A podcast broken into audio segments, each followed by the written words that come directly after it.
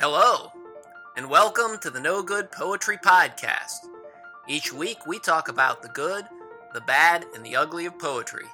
This is episode 24 with Joseph Makos? and Joseph Bienvenu. This is the good, bad, and the ugly, isn't it? Some ugly shit out there, kids. Make the world safer for poetry.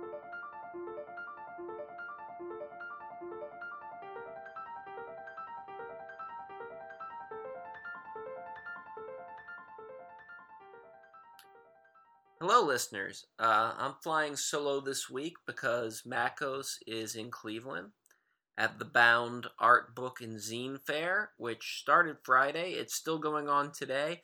So if you're in Ohio, I recommend you go check out the art book and zine publishers out there at the Museum of Contemporary Art, and maybe you can even say hello to my co host while you're there.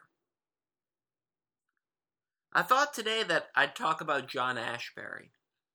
As you probably heard, uh, John passed away earlier this week at his home in Hudson, New York. He's 90 years old, and it's always a little sad when a poet that you love passes away. But it's hard to come up with more than a handful of poets who created as significant a body of work and left as big a mark on poetry as John Ashbery did.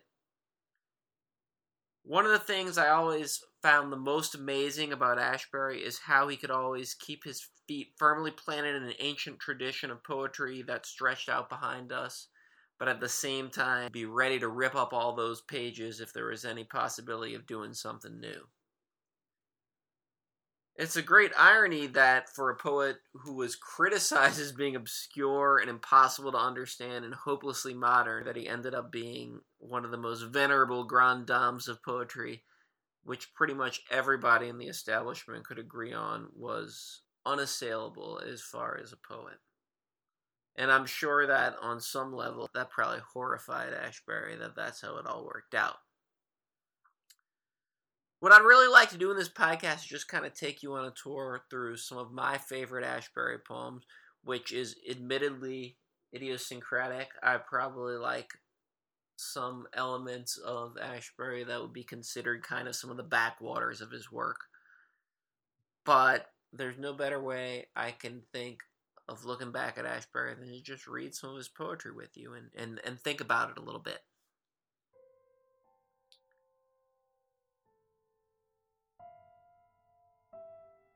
So if I look at the bookshelf of poetry next to my bed right now, and the top shelf, it's in alphabetical order, so sandwiched in between Louis Aragon and Fariduddin Attar is my John Ashbery section. And it takes up almost a full two shelves on the bookshelf there.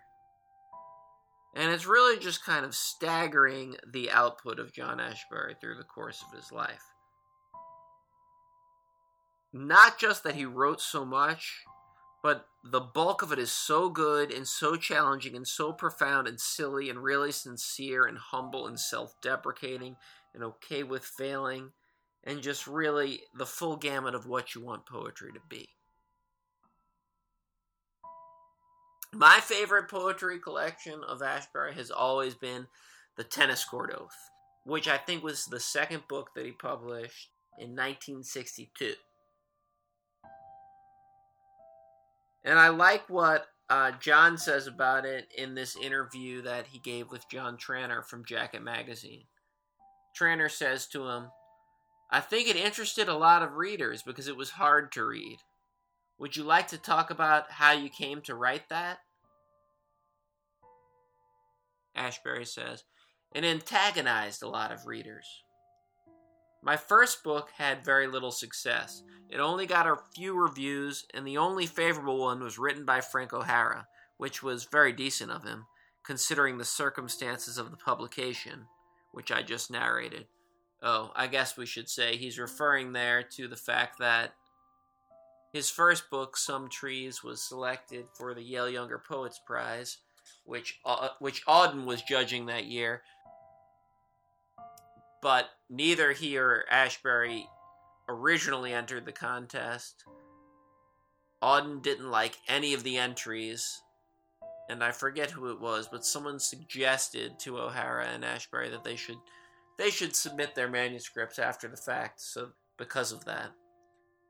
And Auden later said, or, or we find out, didn't really like either O'Hara or Ashbery's manuscripts that much. But he was worried that he wasn't going to get paid if he didn't pick a manuscript, so he went with Ashbery's Some Trees. So that's what he's talking about there. Now back to what Ashbery was saying. By the time it appeared, talking about some trees, I was already living in France, so if there was any uh, feedback to be had, I wasn't getting it. It seemed to me that my book had fallen into a bottomless pit, and that I'd never have another chance to publish another book of poems. And I was also rather interested in trying something new, and having difficulty in doing this, living in a country where the language spoken was not my own, and I began a lot of experiments using collage techniques, especially from American and English books and magazines, perhaps to feel that I had a toehold in the English language. These were experiments which I thought would perhaps lead to something, but I didn't really intend them to be finished poems. I didn't at that point know how to write a finished poem in the way that I felt I had done so before, at least in the new way that I wanted to write, and quite unexpectedly, I had an opportunity to publish another volume, so I used what I had. My attention was to be after kind of taking language apart so I could look at the pieces that made it up. I would eventually get around to putting them back together again and would then have more knowledge of how they work together. My idea probably was well, if nobody's listening, then why not go ahead and talk to myself and see what I get out of it? So, this is a real experimental work, and I think it was really a turning point and so important for everything Ashbery did afterwards. And I just love it. It's just so inventive and wonderful, and it's there's very few things like this in existence of poetry. Uh, the critical reaction to this book, to the tennis court oath, was fairly hostile. The little bit of it that there was, I don't think it got a ton of reviews, but, but what what it did was not was not so positive. Harold Bloom called it an outrageously disjunctive volume, flawed because Ashbery attempted too massive a swerve away from the ruminative continuities of Stevens and Whitman. And I think even, you know, today, a lot of people look at it as not one of Ashbery's best works. I think when I say that it's my favorite book, a lot of people kind of look at me sideways. The one exception was the language poets who really kind of looked at uh, the tennis court oath as a touchstone, and it was really influential for a lot of them. And they really just kind of recognize the way that it's building meaning through ambiguity and the overheard and the accidental and inevitable poetry of those things in the social reality of the everyday, and how there's an irony there at the same time and just this humor and pathos carried all along with it. So I'd really just like to look at one of these poems here, uh, and and just let you let you experience it for yourself. So I love so many poems in this book. I really like the title poem, and I recommend you go back and read it. The Tennis Court Oath itself, but maybe one of my favorite poems in the book is "How much longer will I be able to inhabit the divine Sepulchre? So let's take let's hear that one now.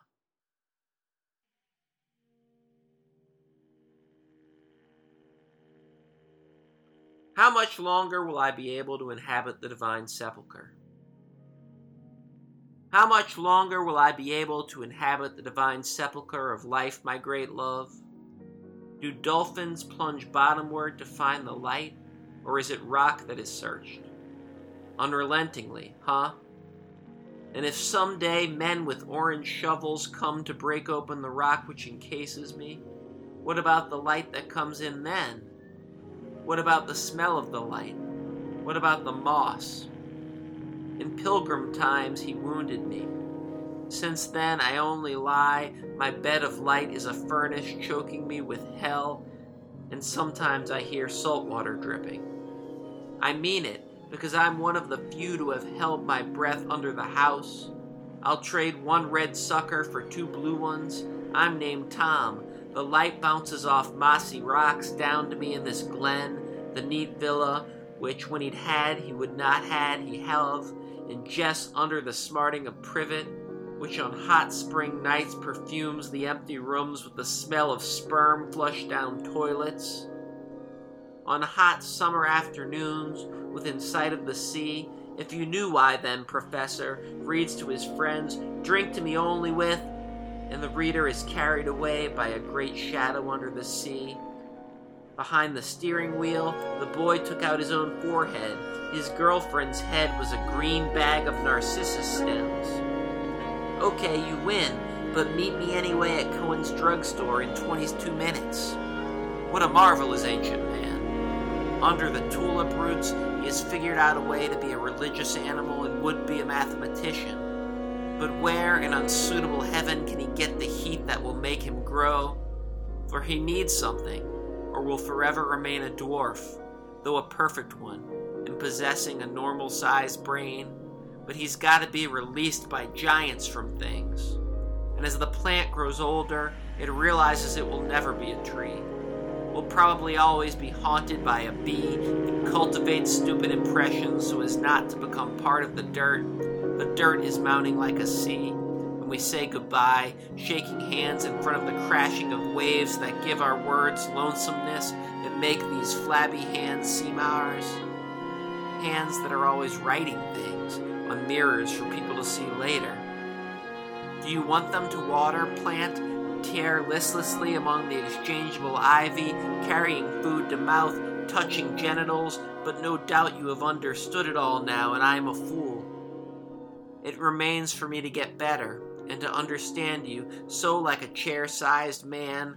Boots were heard on the floor above. In the garden, the sunlight was still purple, but what buzzed in it had changed slightly, but not forever. But casting its shadow on sticks and looking around for an opening in the air was quite as if it had never refused to exist differently. Guys in the yard handled the belt he had made. Stars painted the garage roof crimson and black. He is not a man who can read these signs. His bones were stays and even refused to live in a world and refunded the hiss of all that exists terribly near us, like you, my love, and light. For what is obedience but the air around us to the house, for which the federal men came in a minute after the sidewalk had taken you home? Latin blossom. After which you led me to water and bade me drink, which I did, owing to your kindness. You would not let me out for two days and three nights, bringing me books bound in wild thyme and scented wild grasses, as if reading had any interest for me. You. Now you're laughing. Darkness interrupts my story. Turn on the light. Meanwhile, what am I going to do? I am growing up again in school. The crisis will be very soon. And you twist the darkness in your fingers. You who are slightly older. Who are you anyway? And it is the color of sand, the darkness as it sifts through your hand. Because what does anything mean? The ivy in the sand, that boat pulled up on the shore. Am I wonder strategically and in the light of the long sepulchre that hid death and hides me.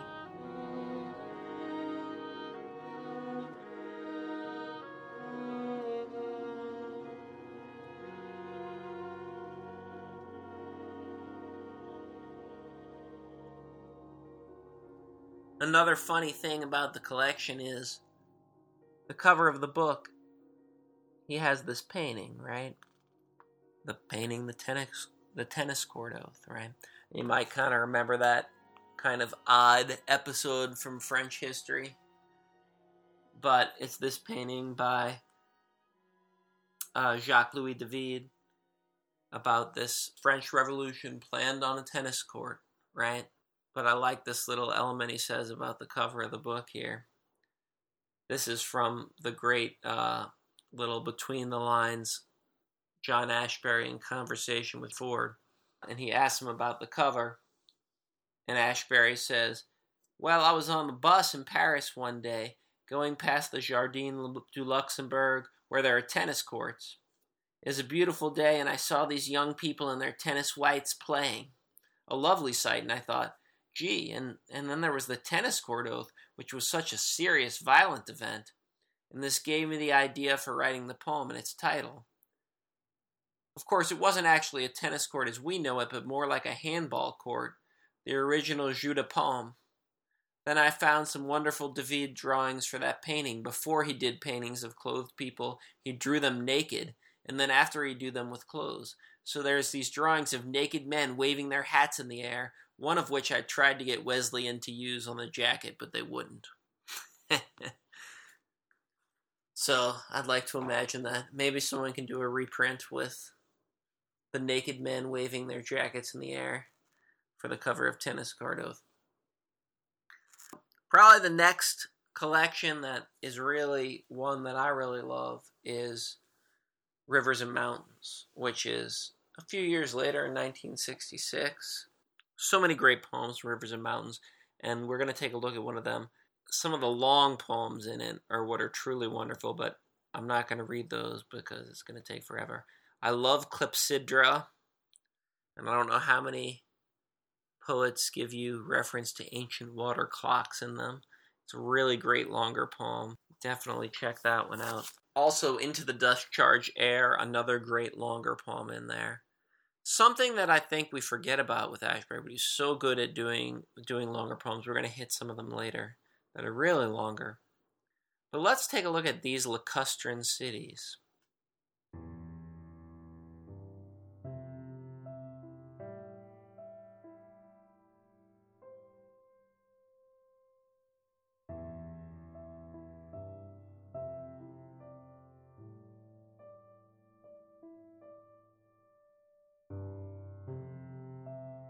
These lacustrine cities grew out of loathing into something forgetful, although angry with history. They are the product of an idea. That man is horrible, for instance. Though this is only one example. They emerged until a tower controlled the sky and with artifice dipped back into the past for swans and tapering branches, burning until all that hate was transformed into useless love. Then you are left with an idea of yourself, and the feeling of ascending emptiness of the afternoon, which must be charged to the embarrassment of others who fly by you like beacons. The night is a sentinel. Much of your time has been occupied by creative games until now, but we have all inclusive plans for you.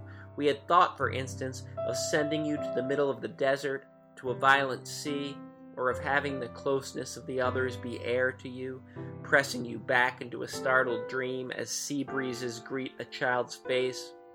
But the past is always here, and you are nursing some private project. The worst is not over, yet I know you will be happy here. Because of the logic of your situation, which is something no climate can outsmart, tender and insouciant by turns, you see you have built a mountain of something, thoughtfully pouring all your energy into this single monument, whose wind is desire starching a petal, whose disappointment broke into a rainbow of tears.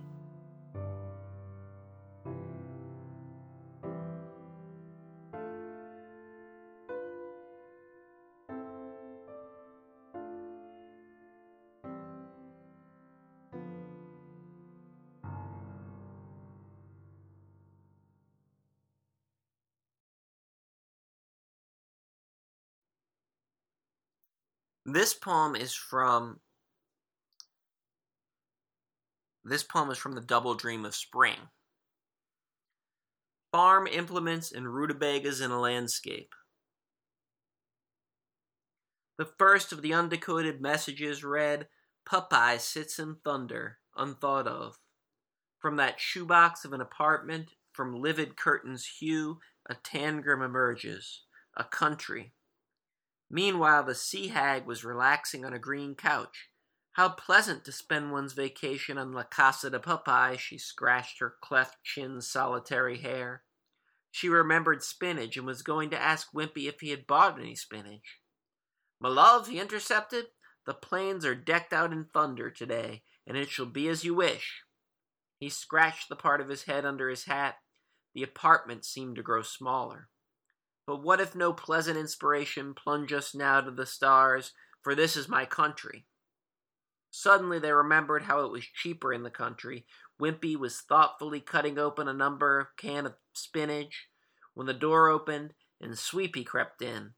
How pleasant! But Swee'pea looked morose. A note was pinned to his bib. Thunder and tears are unavailing, it read. Henceforth shall Popeye's apartment be but remembered space toxic or salubrious, whole or scratched. Olive came hurtling through the window. Its geranium scratched her long thigh. I have news, she gasped. Popeye, forced as you know to flee the country, one musty gusty evening by the schemes of his wizened duplicate father, jealous of the apartment and all that it contains, myself and spinach in particular, heaves bolts of loving thunder at his own astonished becoming, rupturing the pleasant arpeggio of our years. No more shall pleasant rays of the sun refresh your sense of growing old, nor the scratched tree trunks and mossy foliage, only immaculate darkness and thunder. She grabs Swee'pea. I'm taking the brat to the country. But you can't do that. He hasn't even finished his spinach, urged the sea hag, looking fearfully around at the apartment. But Olive was already out of earshot. Now the apartment succumbed to a strange new hush. Actually, it's quite pleasant here, thought the sea hag. If this is all we need, fear from spinach, then I not mind so much. Perhaps we could invite Alice the Goon over, she scratched. One dug pensively. But Wimpy is such a country bumpkin, always burping like that. Minute at first, the thunder soon filled the apartment. It was domestic thunder, the color of spinach. Popeye chuckled and scratched his balls. It sure was pleasant to spend a day in the country. What a fo- what a great poem. It almost seems like when you watch cartoons like that, if I think of watching an old Popeye cartoon, this sense of dread that is always kind of underneath the manic happiness of the whole thing, and he really captures that and kind of pulls it together with the melodrama that you would see in movies, right? It's wonderful. So, did you notice that that was a sestina? I don't know how many times I read that poem and many other poems of Ashbery's that were sestinas and never even noticed it. I guess I think of sestinas as being kind of stuffy and difficult, and I think Ashbery is one of the few people that ever really, to me, did a good job of hiding that form, that kind of awkward form, hiding it beneath. Another collection of Ashbery's that to me is really important, and I think sometimes gets overlooked, is Three Poems. And Three Poems is exactly what it sounds like. It's a book length collection of three poems. Although to call them poems is almost not what you would expect because they're big blocks of prose text. And it reads almost like a philosophy text or something, if philosophers were to have a sense of humor. And it's really a wonderful book. Obviously, we can't read even a whole poem of this because they're very, very long. But I love to just give you a taste of one of these, one of one section of this wonderful book. So this is from the system. That's the way it goes. For many weeks, you've been exploring what seemed to be a profitable way of doing. You discovered that there was a fork in the road so first you followed what seemed to be the less promising, or at any rate the more obvious of the two branches, until you felt you had a good idea of where it led. Then you returned to investigate the more tangled way, and for a time its intricacies seemed to promise a more complex and therefore a more practical goal for you.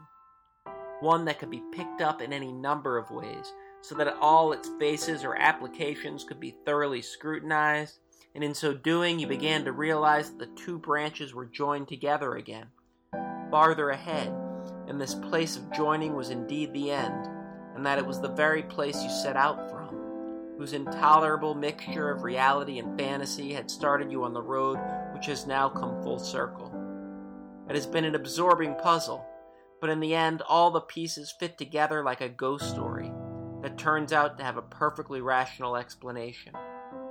Nothing remains but to begin living with this discovery, that is, without the hope of mentioned above. Even this is not so easy, for the reduced mode of scope must itself be nourished by a form of hope, or hope that doesn't take itself seriously. One must move very fast in order to stay in the same place. As the Red Queen said, the reason being that once you have decided there is no alternative to remaining motionless, you must still learn to cope with the onrushing tide of time and all the confusing phenomena it bears in its wake, some of which perfectly resemble the unfinished but seemingly salvageable states of reality at cross purposes with itself that first cause you to grow restless to begin fidgeting with various impractical schemes that were in the end we have seen finally reduced to zero. Yet they cannot be banished from the system any more than physical matter can, and their nature, which is part and parcel of their existence, is to remain incomplete, clamoring for wholeness, so that now two quite other and grimmer alternatives present themselves that of staying where you are and risking eventual discretion at the hands of those dishonest counselors of many aspects, or of being swept back by them into a past drenched in nostalgia whose sweetness burns like gall. And it is a choice that we have to make.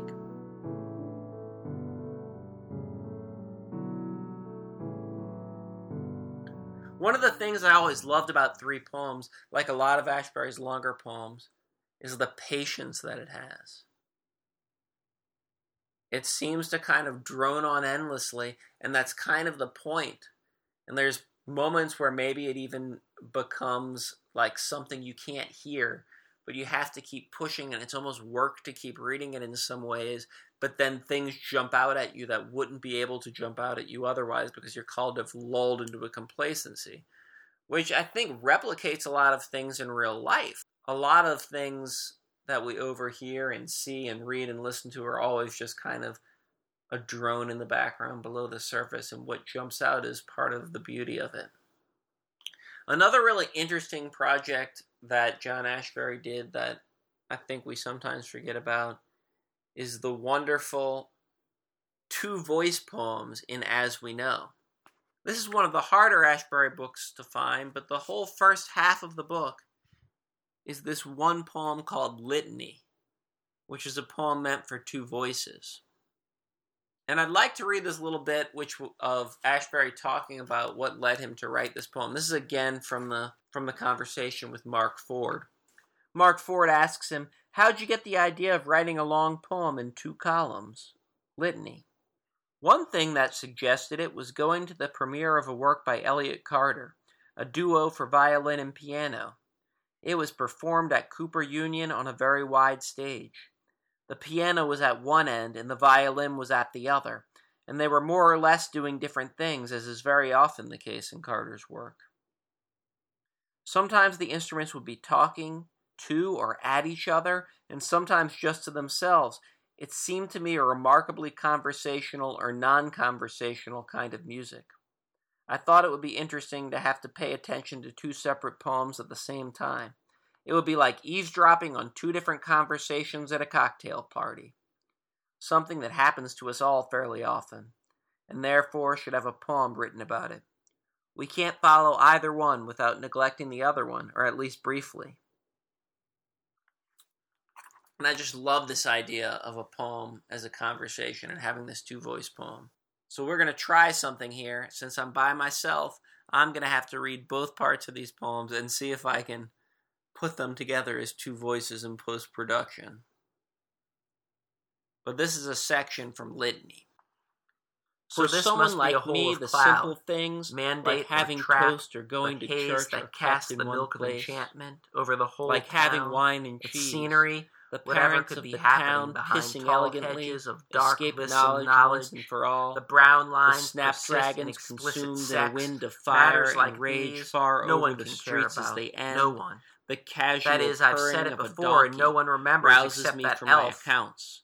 What Around given, us are signposts gifts, pointing the air the past, stands straight up like a tail. Pointed he spat on the flowers, and nothing directs to the present. Also, for someone like me, happen. the time flows round again with These things I did in it. Us on our way, I wish to, to my invisible damage, resulting and to retain in the my kinship from too to much direction. Too many. That is why I raise these flowers all around. Too much arbitration. They do not the stand for flowers or anything fairly and equitably. They are code names. It was a way silent. of getting to see the world at minimal cost. And just and as it always risk, keeps getting it sorted no longer stand up there is still that. the same amount the to fences do. Are barrel I wish to remain happily among these islands of rabbit-eared leaf plants, the formula that once made sense rock, to a few of us until so little tedious. My way shall run from there the and not mind finally. the pain of getting they blow there. around the rest. This is an outburst. in a small western the last town rains fed sometimes into the newly opened sometimes canal. misses. The dust blows that in. That tower of lightning high Disturbance over the Saharan desert could have missed you. Meaningless An syllables that have a music other, of their own, leaching the music back of into sex, the lore of the songs or any and sagas, event, the warp of knowledge, something but now it can only be close. taken as itself. Strict identities Those form it, build it up like of what else of may nerves, there, articulate, which defiant of further. On, the posse around, looking at the by, like left by the great in slow motion. It is they who carry news wolves, of it to other places. Painted bright colors, Therefore, hardly visible are they not the cistern the of itself? shade of a hand held up to the eye. Since it persists now that they are dumbness, gone and to be which isn't even a negative articulation, changes into the look of things collapses placed the railing itself. of this terrace. I had greatly admired the shirt with all the potential of the visible, the acting to release itself into idea. the known dust under Today, the sky. Today, the wisteria is in league with the Spanish minstrels. Moving over the nebulous comes to your house to serenade it all now invisible. Only the, the windows are open again. Left, the dust flows through a color. diagram of a room. This is them. where it all had How to take quickly place. the years pass. Around a drum of living, the motion by which a life may be known and recognized. Loaded with shipwreck flowers from the shore. A puzzling column of figures.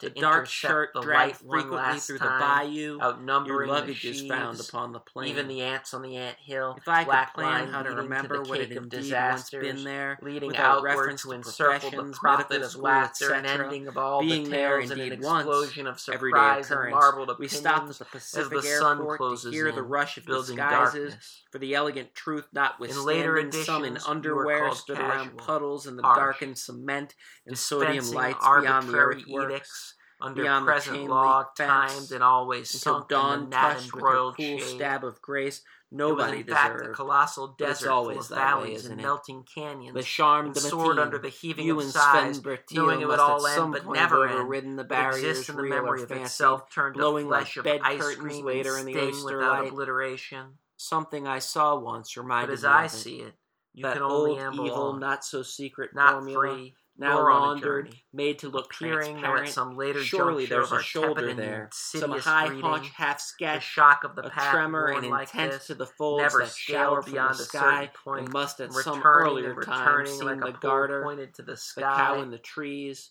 in what some was green before coves, is homeless, barely under the, the water, mica on the front of the barely inundated, spells might say. coastline. A ball was found. A speedboat stated, would all dream at a distance, but they shift anyway. No more come round to my idea, my hat as it would be. If I no were you, June, in dreams the blue and in business, only in supper meetings, chimney, on the general forget line it, it's progress. almost gone, has almost departed. now the dry, half-seen pods so are layered in the beating of an old man the ticking in some of a clock in the background. No one sees how fast these processes whiz. We must until learn someday to when the things dark. are better to enjoy Who the long hills of studious celebrity, spirals, the long Chinese shadow that hooks over a little at the top, chirping the to stone that sinks to the bottom of the, the aquarium, roof, look out all over all that was so writing, near and is, vanity of the dishpan, all the dust the radio the chortling and the sucker to move behemoths that never scent, shredding underwear and ulcers alike going to and in a past of no mean infection. The hedges are like nice, a small wall and it's too bad that one bad axe it is meant to fell whatever needed to advertise its very existence. Forest prisms, and then cars the brown sky on the highway, usually away. singly and in groups of three and four, big orange, fit in the flamingo, blue pencil, wind slams through the gray of satisfaction, with roomy specs, the red of discussion, and now bringing up the sky calls Who could explain it? Who could have As explained leaves it? are seen in Only mirrors pluralism, and libraries but we get far noticed, less for our the money that way. half remembered and the continuing fewer replies half too sketched. to sopping Oh, were we prayer wrong to notice, hanging like to remember so much from that when so little else has survived? All They were anxious moments to be big with done with us, particulars, for the interview be over. pastry We had just concocted in begun. the wings and Yet I too was each once has vanished on the this way. carousel of rage. How it became a delight to think about it, and when pain intervened as suffering, the usual, pleasure that the broke over remained like a wave. held over from these the other time, and no broken trace was game seen. no houses have been raised. makes it one with chance. Still, somewhere, wings are being slowly lifted over and over again.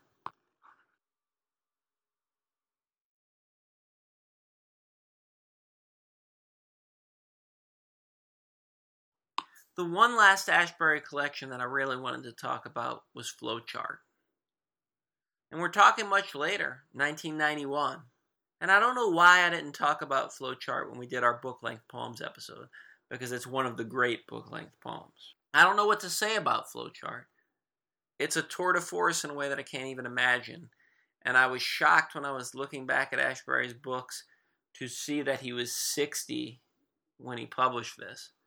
Because I remember for my poet friends and I in the 90s, not even occurring to me that this could have been written by someone old because it was the most exciting thing going on in poetry at the time. I don't know how to describe Flowchart exactly. I think you should probably just read it. But it kind of, to me, has a lot of the same pleasures of reading letters from someone that you don't know. Except it's if you jumbled a huge box of correspondence written by a bunch of different people together and got all the wonderful churned up emotions and combinations and glimpses into people's lives that you would get from that. So I think the last thing I'm going to read for you here is a little selection from Flowchart.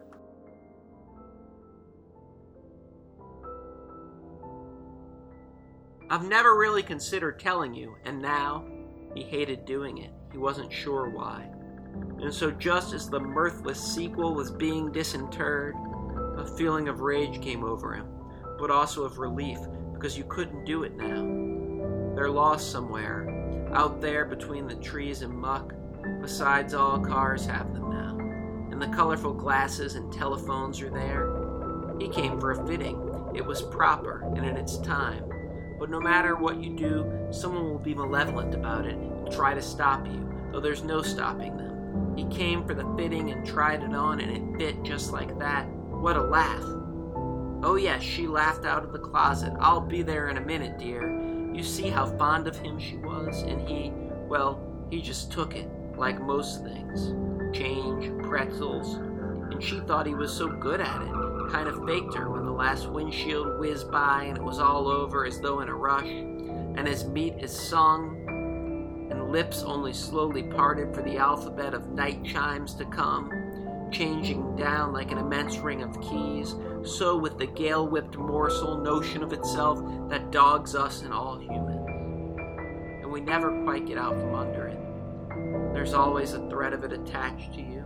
And when you remove that, another one, as though magnetized, takes its place. But Gora, it was dumb to be in the pit with them, for then the sentence. But who knows what all they may have tried before, what avenues exhausted before it was time to mend and really be the interloper. And for all its sparks, it was never considered dangerous.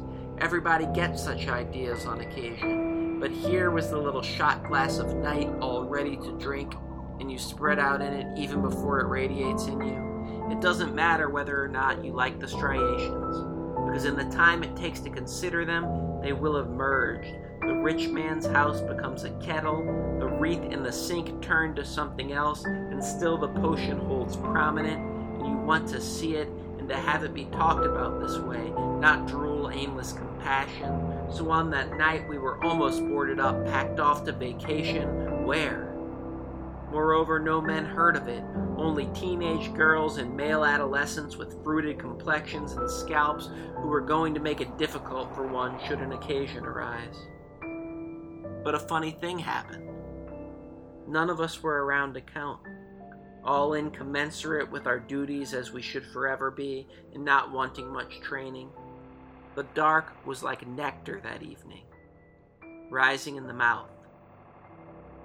You thought you had never heard so pretty a sound. Then, of course, quietism was again broached, and that soon and quite soon the pink of the salmon ignited the way of the plover's egg and the black of old scarred metal, then how it feels relaxes one like a warm, numbing bath in her argument and yours and all of theirs. Why?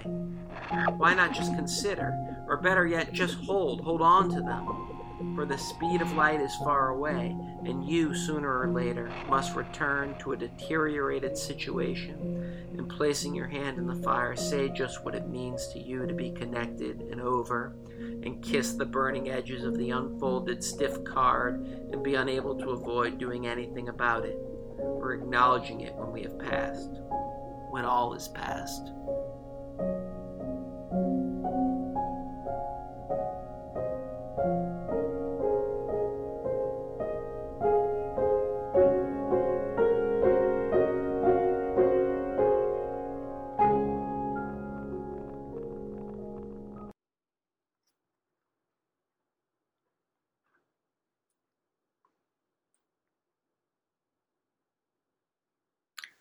So I hope you enjoyed taking this little trip with me through some of Ashbery's poetry today. I thought I'd leave you with a little interesting quote I came across from Ashbery as I was looking back through his works and through some of his interviews.